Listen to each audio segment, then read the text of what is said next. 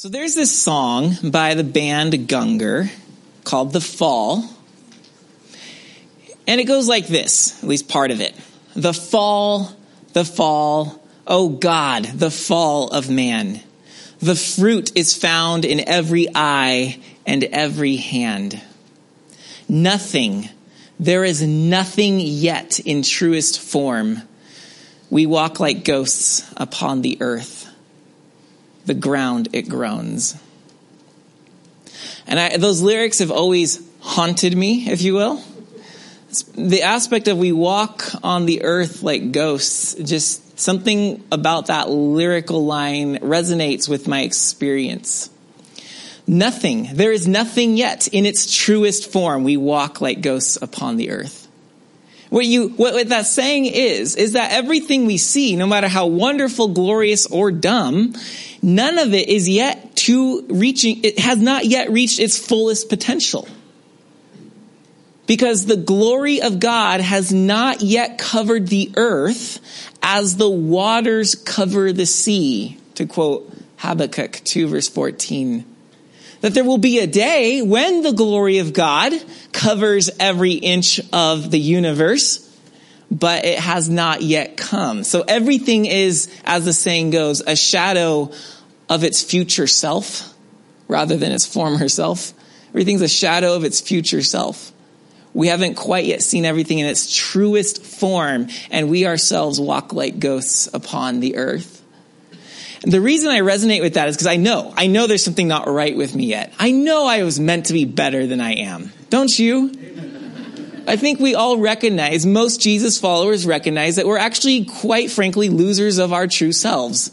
We haven't quite reached that. Now, other people think that they're all that, and that's great. That's their religion. But part of what makes a Jesus follower is what Jesus said is blessed are the poor in spirit, for theirs is the kingdom of heaven. And there's this recognition that we, that, you know, you know, you may get tied up with the whole ghost thing. It's just a simile. It's just an analogy. You, you can get past that. Uh, but the feeling that like we're hollow, right? Almost see through, like we're wisps. And there's something more substantial, there's something more real, there's something that hasn't quite fulfilled. Hollow. So we hunger, we want things, we grab for things, we desire things, and often it is that's just that, it's things. Because things are easy. Things are right within grab. We're half-hearted creatures, C.S. Lewis says. Half-hearted creatures.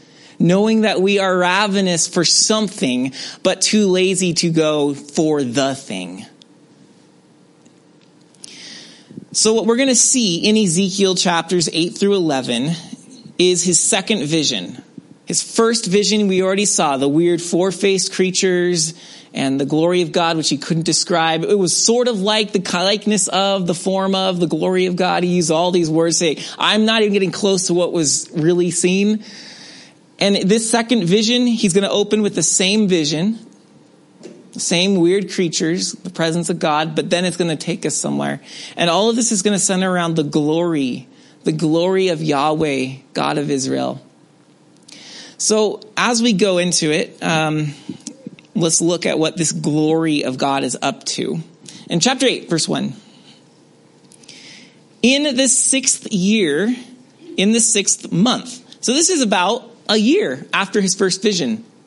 You are called into the prophetic ministry with this mind blowing vision in which you cannot move for seven days. Then your voice is taken away for a year.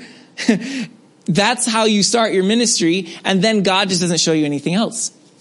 Like, what? I thought it was going to be a great prophet. Whole year goes by. Finally, the second vision comes. So take heart, dear friends, if you haven't felt like God is really very present around you. Ezekiel, two visions in two years, and you're a prophet?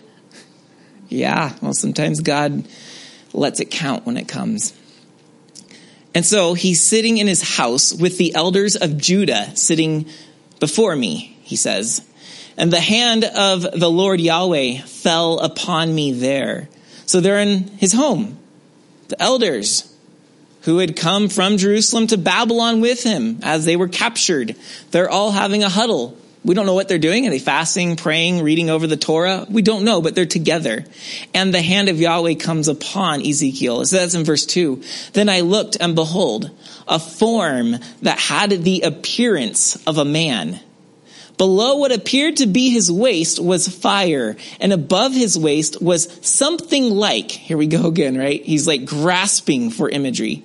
Something like the appearance of brightness, like gleaming metal.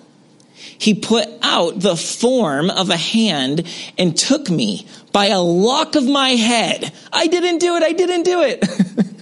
you can just see God's grabbing you by the lock of your head. It's like what your mom did when she's really mad, right? I didn't do it. Oh, it's God. And the Spirit lifted me by the lock of my head between heaven and earth, or earth and heaven, and brought me in visions of God to Jerusalem, to the entrance of the gateway of the inner court that faces north, where the seat of the image of jealousy, which provokes to jealousy. And behold, the glory of God of Israel was there, like the vision I saw in the valley, or like we had already read in chapter 1, that same vision. Okay, he's in Babylon. God grabs him by the hair, at least this is how he's trying to describe it, the form of something like a hand, and now he's taken to Jerusalem, a thousand miles away. He's not physically transported, all right? The elders would have lost their minds if, Jer- if Ezekiel had suddenly disappeared in their midst. He's still there with them, but in his spirit, in his prayerful meditation, what, whatever he's doing, God is giving him a vision. He's taking him to Jerusalem. So it's almost like an out of body experience where God is taking him through a tour of Jerusalem itself.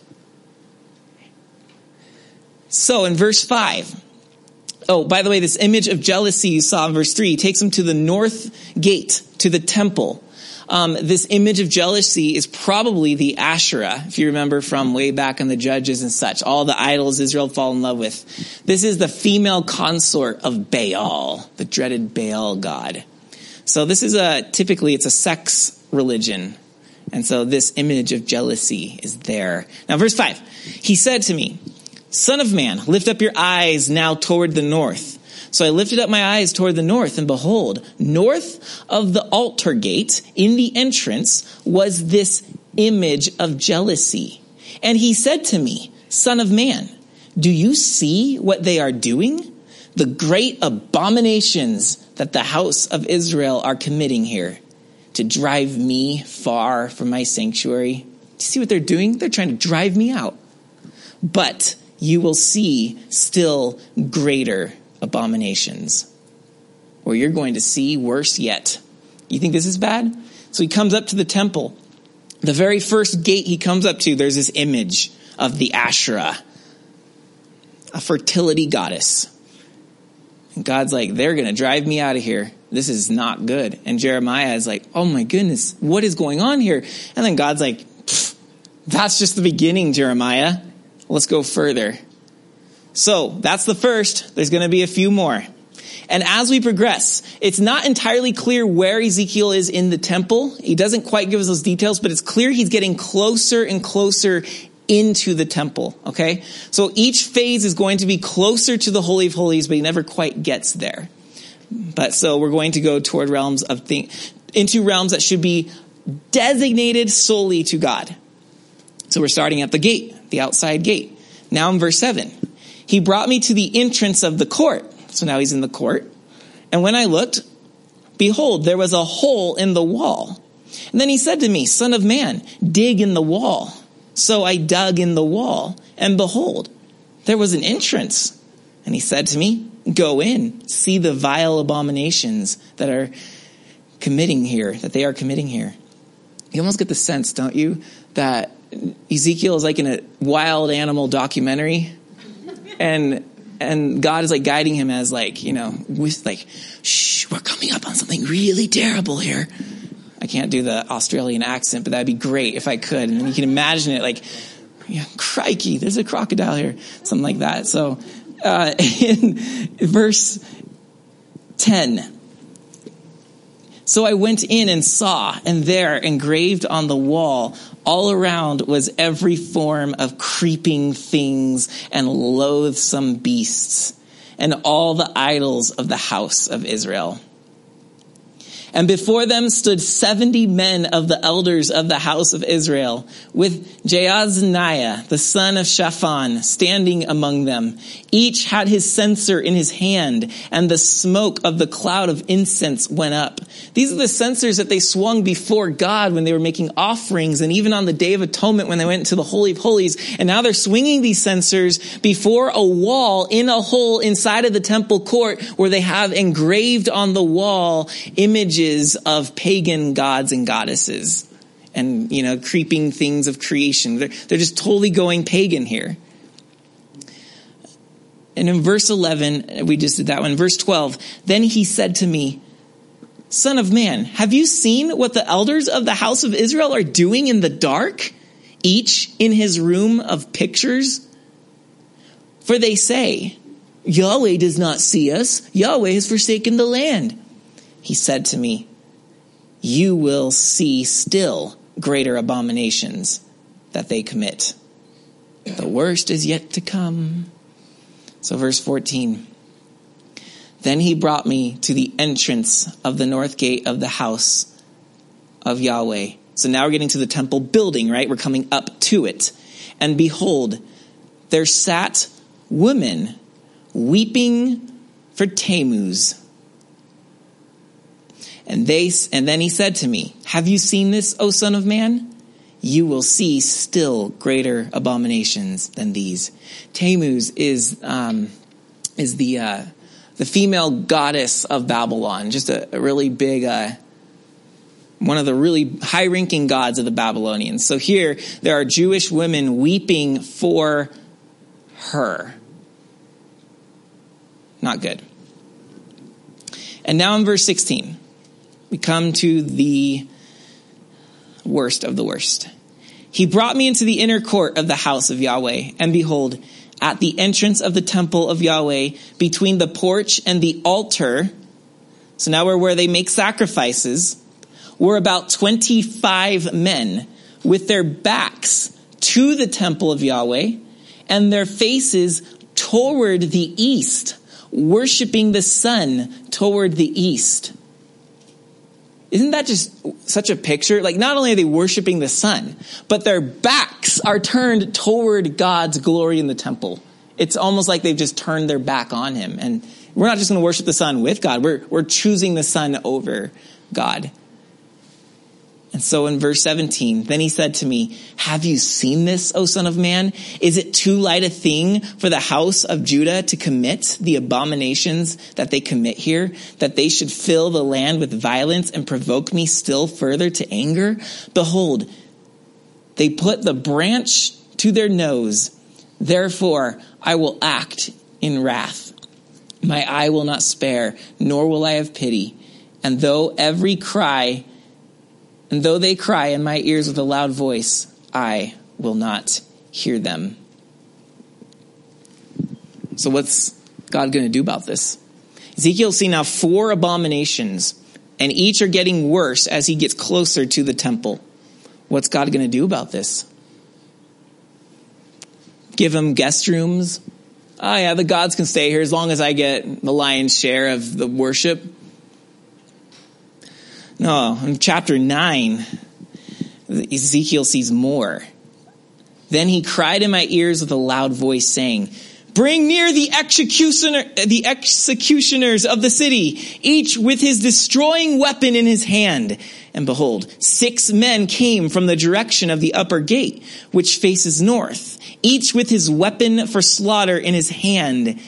So six assassins are coming in. This is encouraging and with them a man clothed in linen with a writing case at his waist. And they went in and stood beside the bronze altar. Now, the glory of the God of Israel had gone up from the cherub on which it rested on the threshold of the house. Ooh, the glory of God is now on the move. It's moved, shifted. Stuff is about to happen.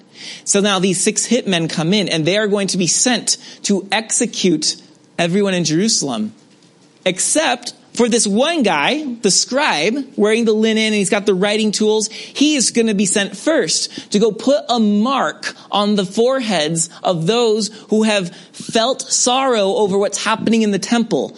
And anyone who has the mark, they will not be destroyed by these six hitmen. Then he's going to unleash them and there will be some punishment. Does that not sound interesting? The mark? It's almost the reverse of Revelation where the Antichrist is going to give his mark to those and then kill the rest. And God will also, in Revelation, seal his 144,000 and protect them. And we have a precursor here.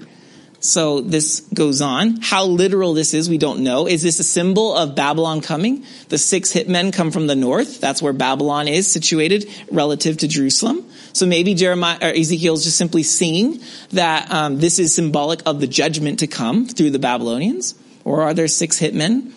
Um, th- this is what he's seeing, this is what he's relating. So now in chapter 10, with this done, we're going to see the glory of God depart. Chapter 10, verse 1.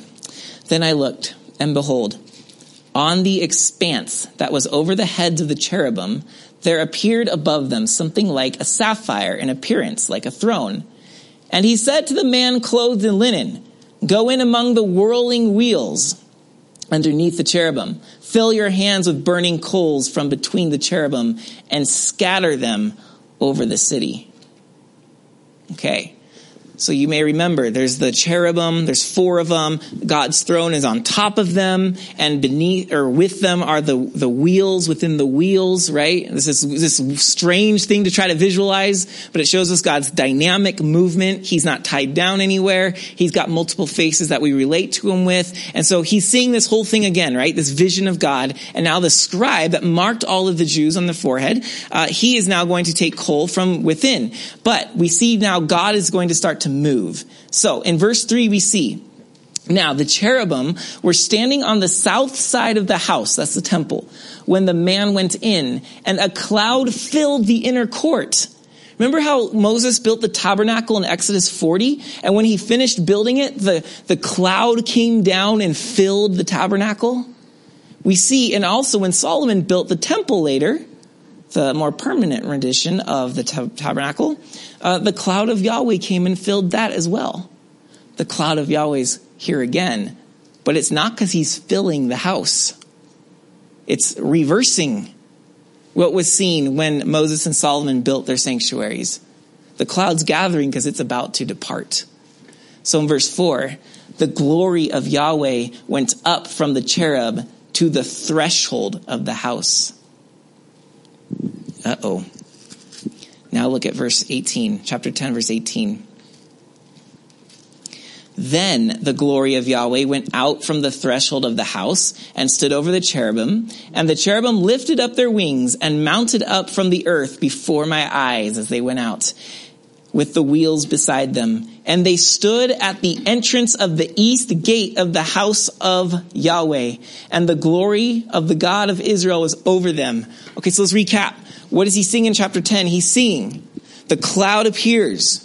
Yahweh has moved from the Holy of Holies to the entrance of the temple building. Now in verse 18, we see that he's moving from the entrance of the temple building to the entrance of the gate of the temple court.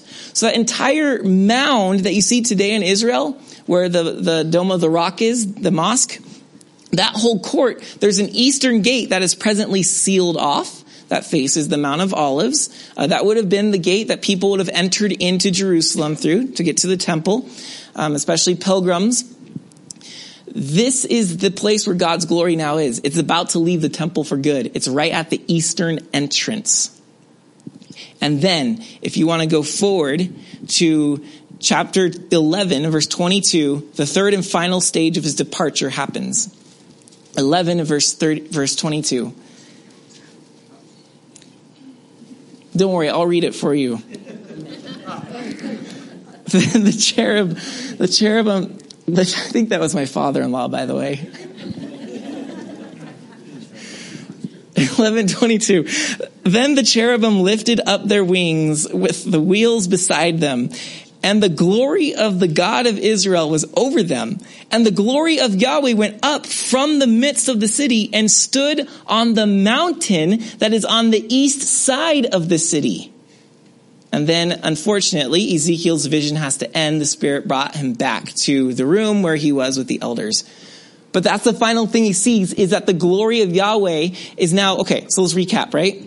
The glory of Yahweh would sit in the Holy of Holies in the temple building itself, a special room where nobody could enter except the high priest on that one day of the year, right? Called the Day of Atonement. So very sacred place. Nobody's allowed there. Well, the glory of Yahweh is now moved to the entrance of the temple, step one. Then he's moved to the entrance of the courts of the temple courtyard, step two. And now in this final step, we see Ezekiel sees the glory is moved completely to the mountains east of the temple.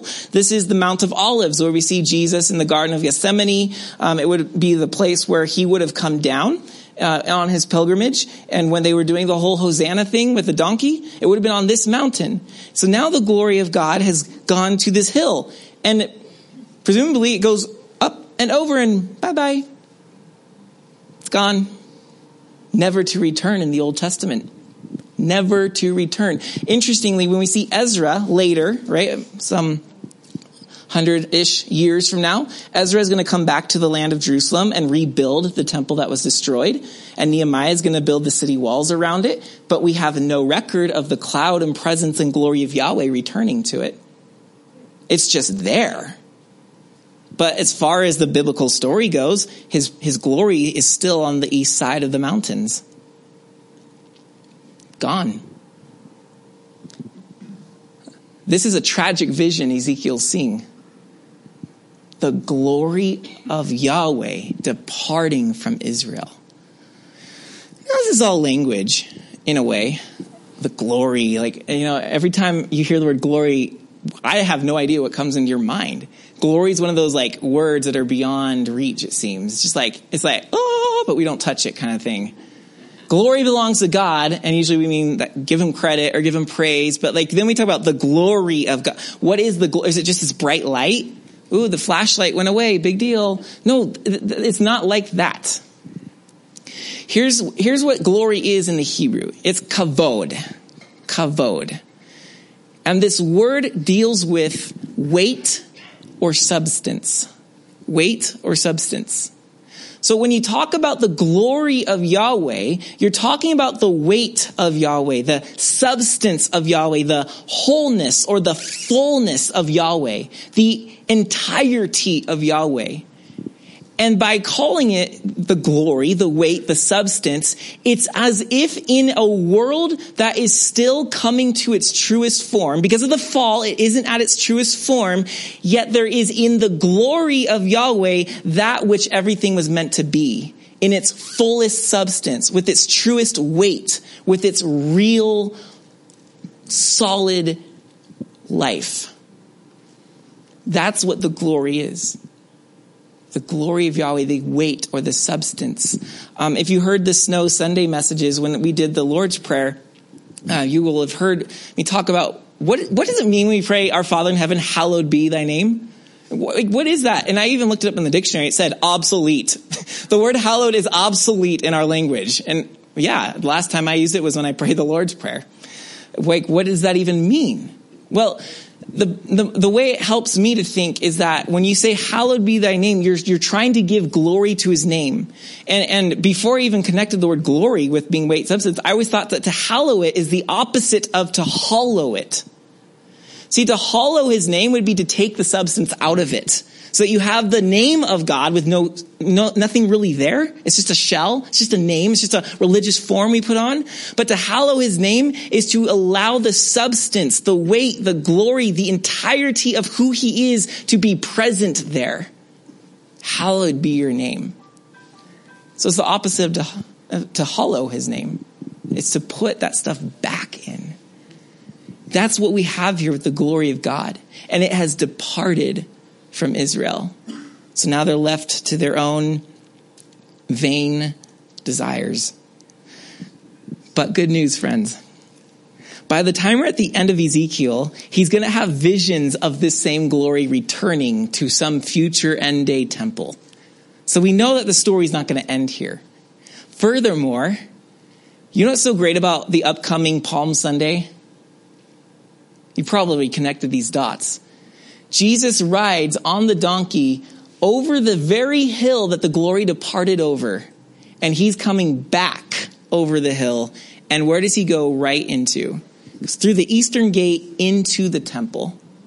And so here in the Gospels, we have the vision of the glory of God returning in the unexpected human form of Jesus. And John even said in John 1 verse 14, and the word became flesh and dwelt among us and we beheld his glory. The glory of God returned to us with Jesus on the donkey.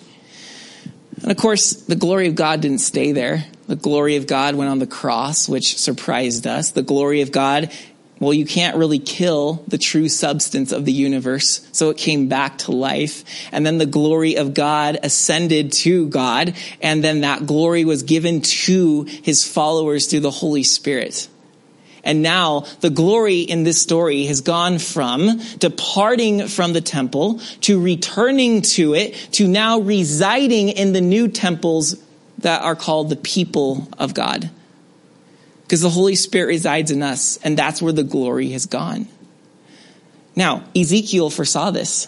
He foresaw that the departure of the glory here would one day mean that the glory would become part of you and I.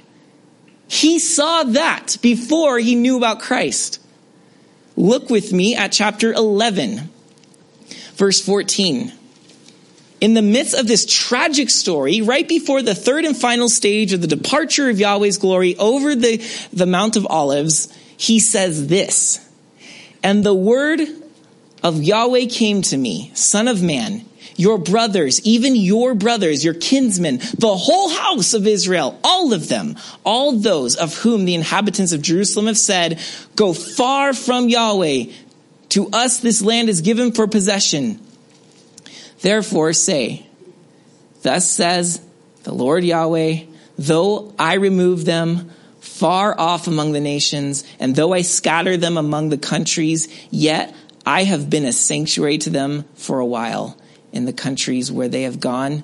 Therefore say, Thus says the Lord Yahweh, I will gather you from the peoples and assemble you out of the countries where you have been scattered.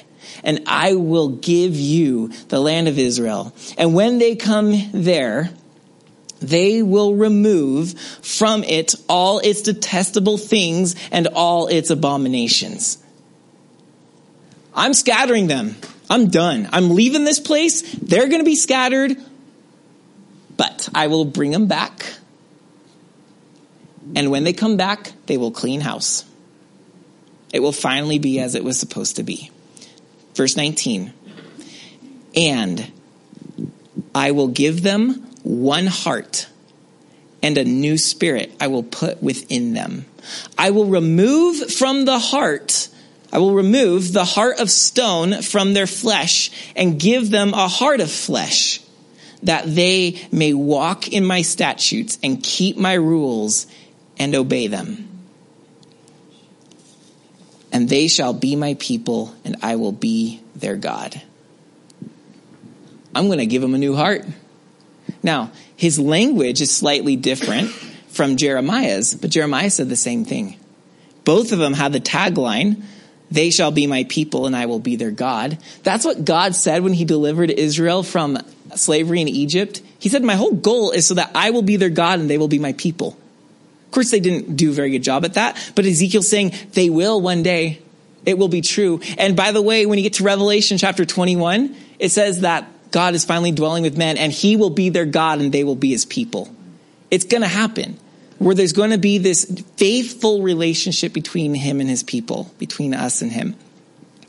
If you want to, we should probably refresh our memories. If you want to go back to Jeremiah chapter 31, we've already seen this promise, but it's in slightly different wording. Jeremiah 31, frequently quoted in the New Testament.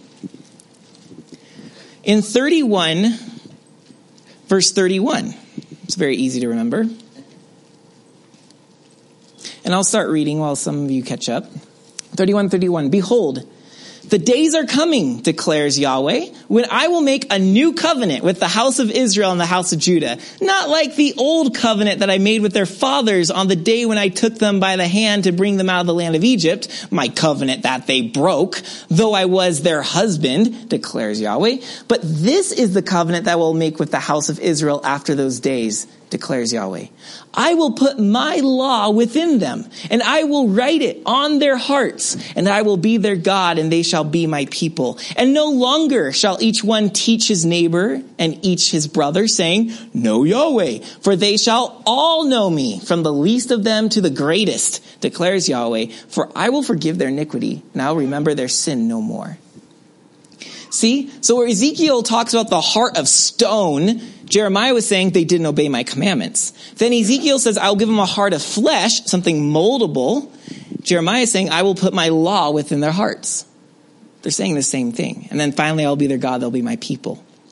Well, I'm going through all that because now what I need you to do is to go to Second Chronicle or Corinthians, Second Corinthians, because our lovely apostle Paul picks this right up. So lest you think that this is just some future promise, you're wrong. It's happening now, although it will be fulfilled in the future too. So, I want you guys to hear now this whole concept of writing his law in our hearts and hearts of stone and flesh. You can only write, yeah. So listen to Paul picking up on these themes in 2 Corinthians chapter 3. Remember, the glory is departed, it's returned, and now it's residing in us. 2 Corinthians 3 verse 1. Are we beginning to commend ourselves again? Or do we need, as some do, letters of recommendation to you or from you? Now, Paul's saying, look, I know you personally. So I don't need letters that say, hey, listen to Paul, he's a good guy. Because that's what apostles would do is they would go to other churches. If you didn't know them, there would be a letter saying, hey, the apostle Paul likes him, listen to him. Paul's like, do I really need a letter for you guys? I birthed you. You're my church. That's what, that's the context there. Now verse two, he says, you yourselves are our letter of recommendation, written on our hearts to be known and read by all. And you show that you are a letter from Christ delivered by us, written not with ink, but with the Spirit of the living God. Not on tablets of stone, but on tablets of human hearts. Or the Greek can literally read on tablets of human flesh. So the hearts of flesh are there. Such is the confidence that we have through Christ toward God. Not that we are sufficient in ourselves to claim anything as coming from us, but our sufficiency is from God, who made us competent to be ministers of a, Jeremiah's language, new covenant, not of the letter, but of the spirit. For this letter kills, but the spirit gives life. Amen. You see what's going on here? The glory is departed, but, but Ezekiel and Jeremiah both say, yes, but God's spirit will live within us. That's going to be the difference. He called it a heart of flesh. He called it the law within their hearts. And Paul just takes both those images and says, it's the spirit. That's what it is. The spirit coming within the human is the promise. And so now the glory resides in us. No, it's not a stretch. Look what Paul says later in chapter 3 verse 16, verse 17. 3 verse 17. Now, the Lord is the Spirit, and where the Spirit of the Lord is, there is freedom. And we all, with unveiled face, beholding the glory of the Lord, are being transformed into the same image from one degree of glory to another. For this comes from the Lord who is the Spirit. The Spirit coming to the human being is the return of the glory of Yahweh to his people. So, the weight of glory is not just that it has substance, It's the awful reality, and by awful I mean in its literal sense, full of awe, that that glory lives within us.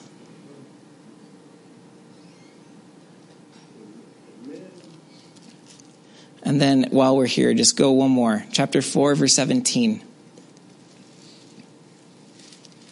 4, verse 17.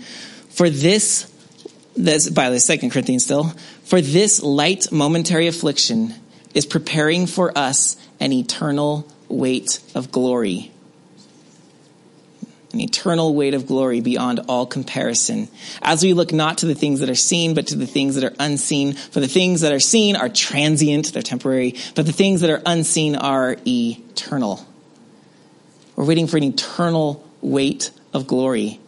Is that not just a great phrase? Momentary light afflictions compared to an eternal weight of glory and then back to 318, with unfailed face, beholding the glory of the Lord, are being transformed into the same image from one degree of glory to another. All this to say, the glory of God is not just God's.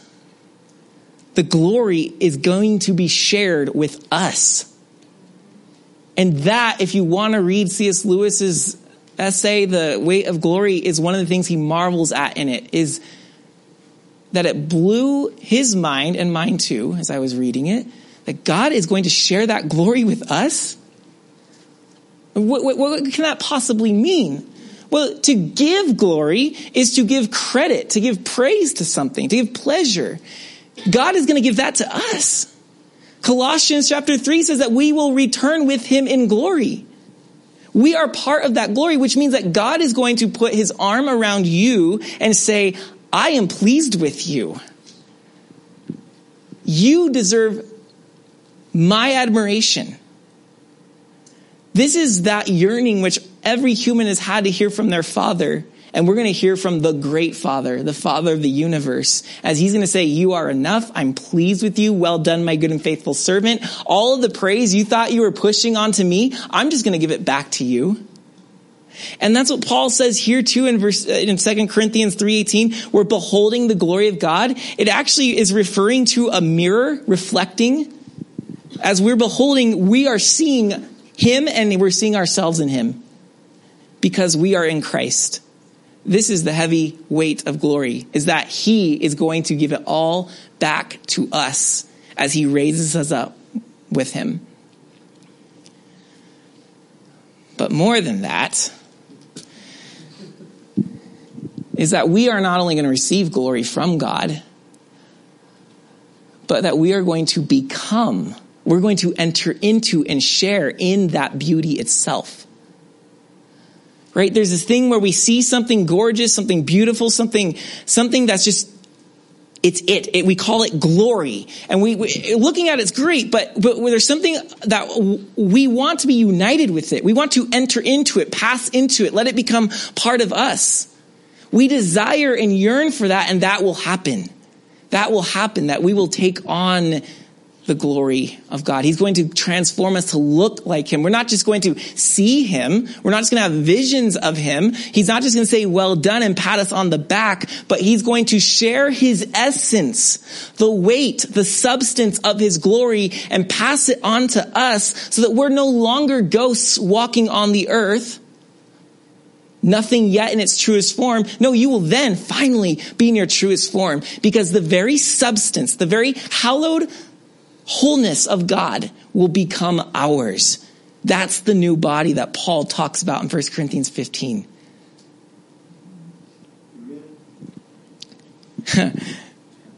well, that is what the Bible's telling us.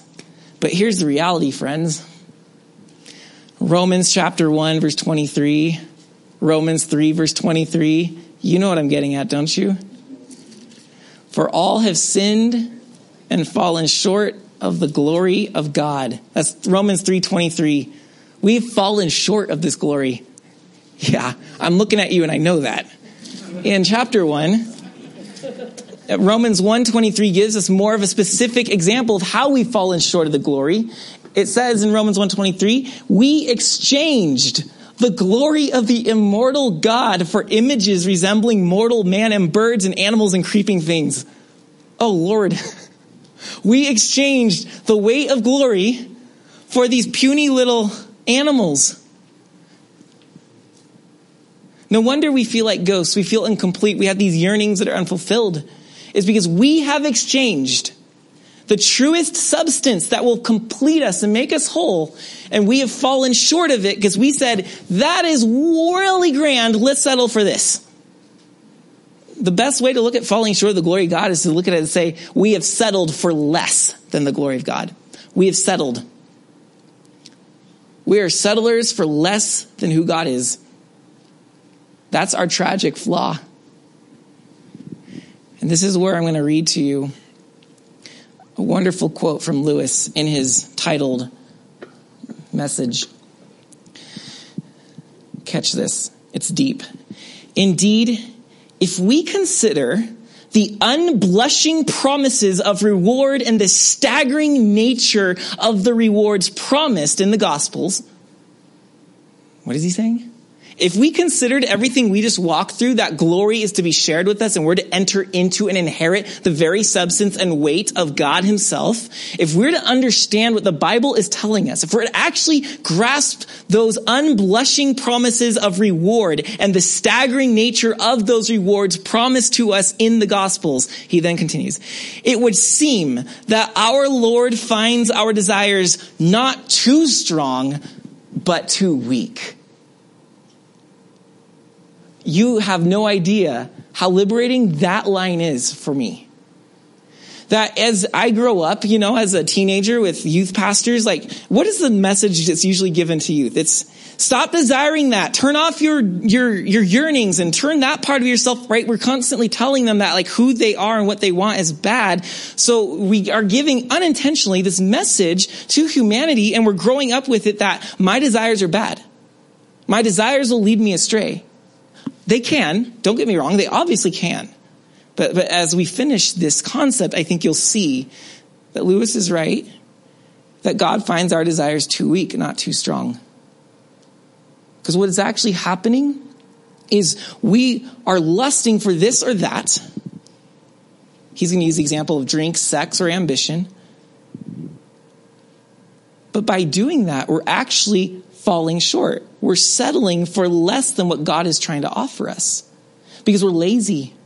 We want to grab at the easiest thing that will satisfy us without concern for is this temporary fulfillment or is this an eternal weight of glory? So he goes on, our Lord finds our desires not too strong, but too weak. We are half-hearted creatures fooling about with drink and sex and ambition while infinite joy is offered us. Like an ignorant child who wants to go on making mud pies in a slum because he cannot imagine what is meant by the offer of a holiday at sea.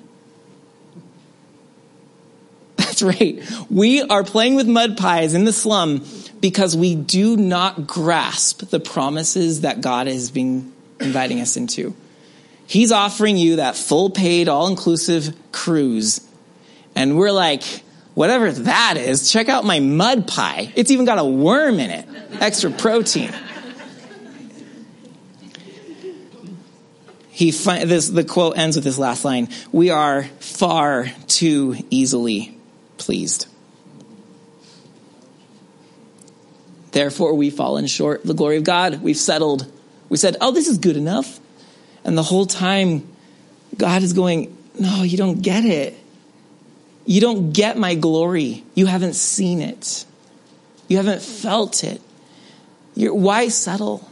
Why settle?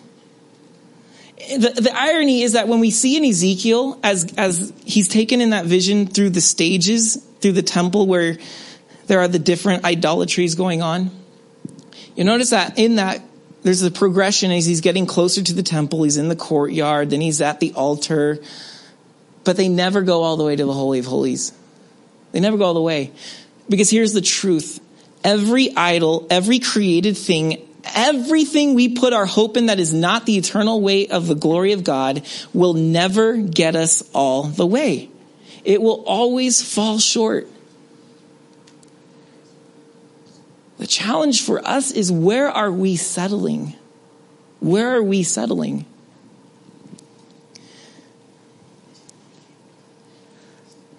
We are half hearted creatures. We're like, yay, I, I accepted Christ at a Billy Graham crusade, at the Harvest Crusade, at a Bible study. I said the prayer. I did it. And partially, I, I blame our expectation that nothing can get fixed until Christ comes back. No, you can. You can get fixed. You can let His glory fill you to the utmost. But for some reason, we think it just, I'm just supposed to wait. Not that kind of weight of glory. Don't wait for the glory, except now the weight of glory. The substance of, let it, let the realness of God thrill you, fill you, to where you're you're going to stop and think, why have I been dreaming about just saving up enough so that I can get that? Or I've been debating in my mind forever if I should subscribe to Hulu or Netflix.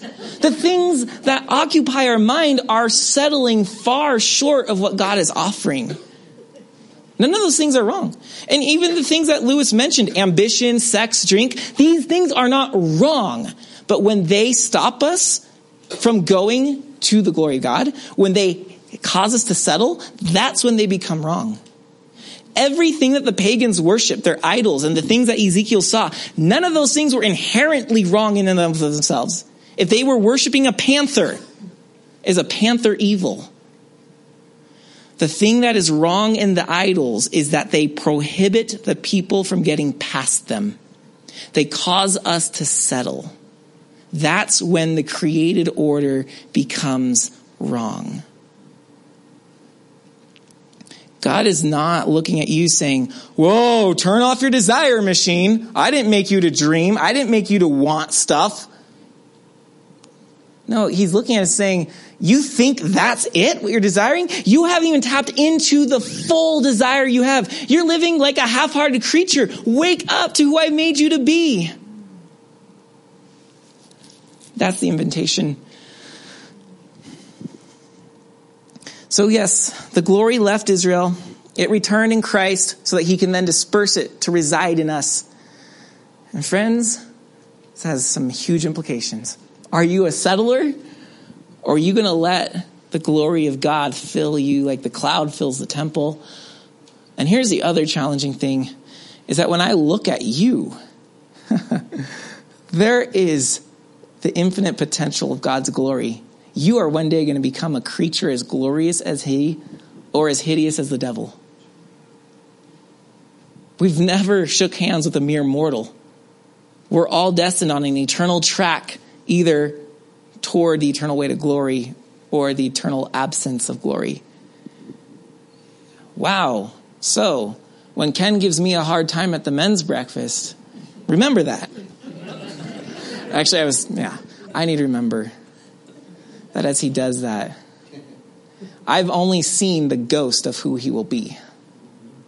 And what if we started treating each other with the full weight and substance that we will receive? So, I don't want you guys to desire less. I think we just need to desire what's real. Desire deeper desire deeper. Like let those desires have them. Tap into what am I yearning for and don't stop for, oh, it was In-N-Out. When will they move up here? Like that's not the desire. it may hit the spot for a moment, but like every desire and yearning we have, we need to go deeper and say, what am I really longing for? And to simply say, as people do all the time, it's God, it's God, it's Jesus. Like those Sunday school answers are right, but they're not actually helping me get anywhere. It's like it doesn't help me when I'm yearning for something and someone's like, oh, it's God you're yearning for. I'm like, okay, what do I do with that?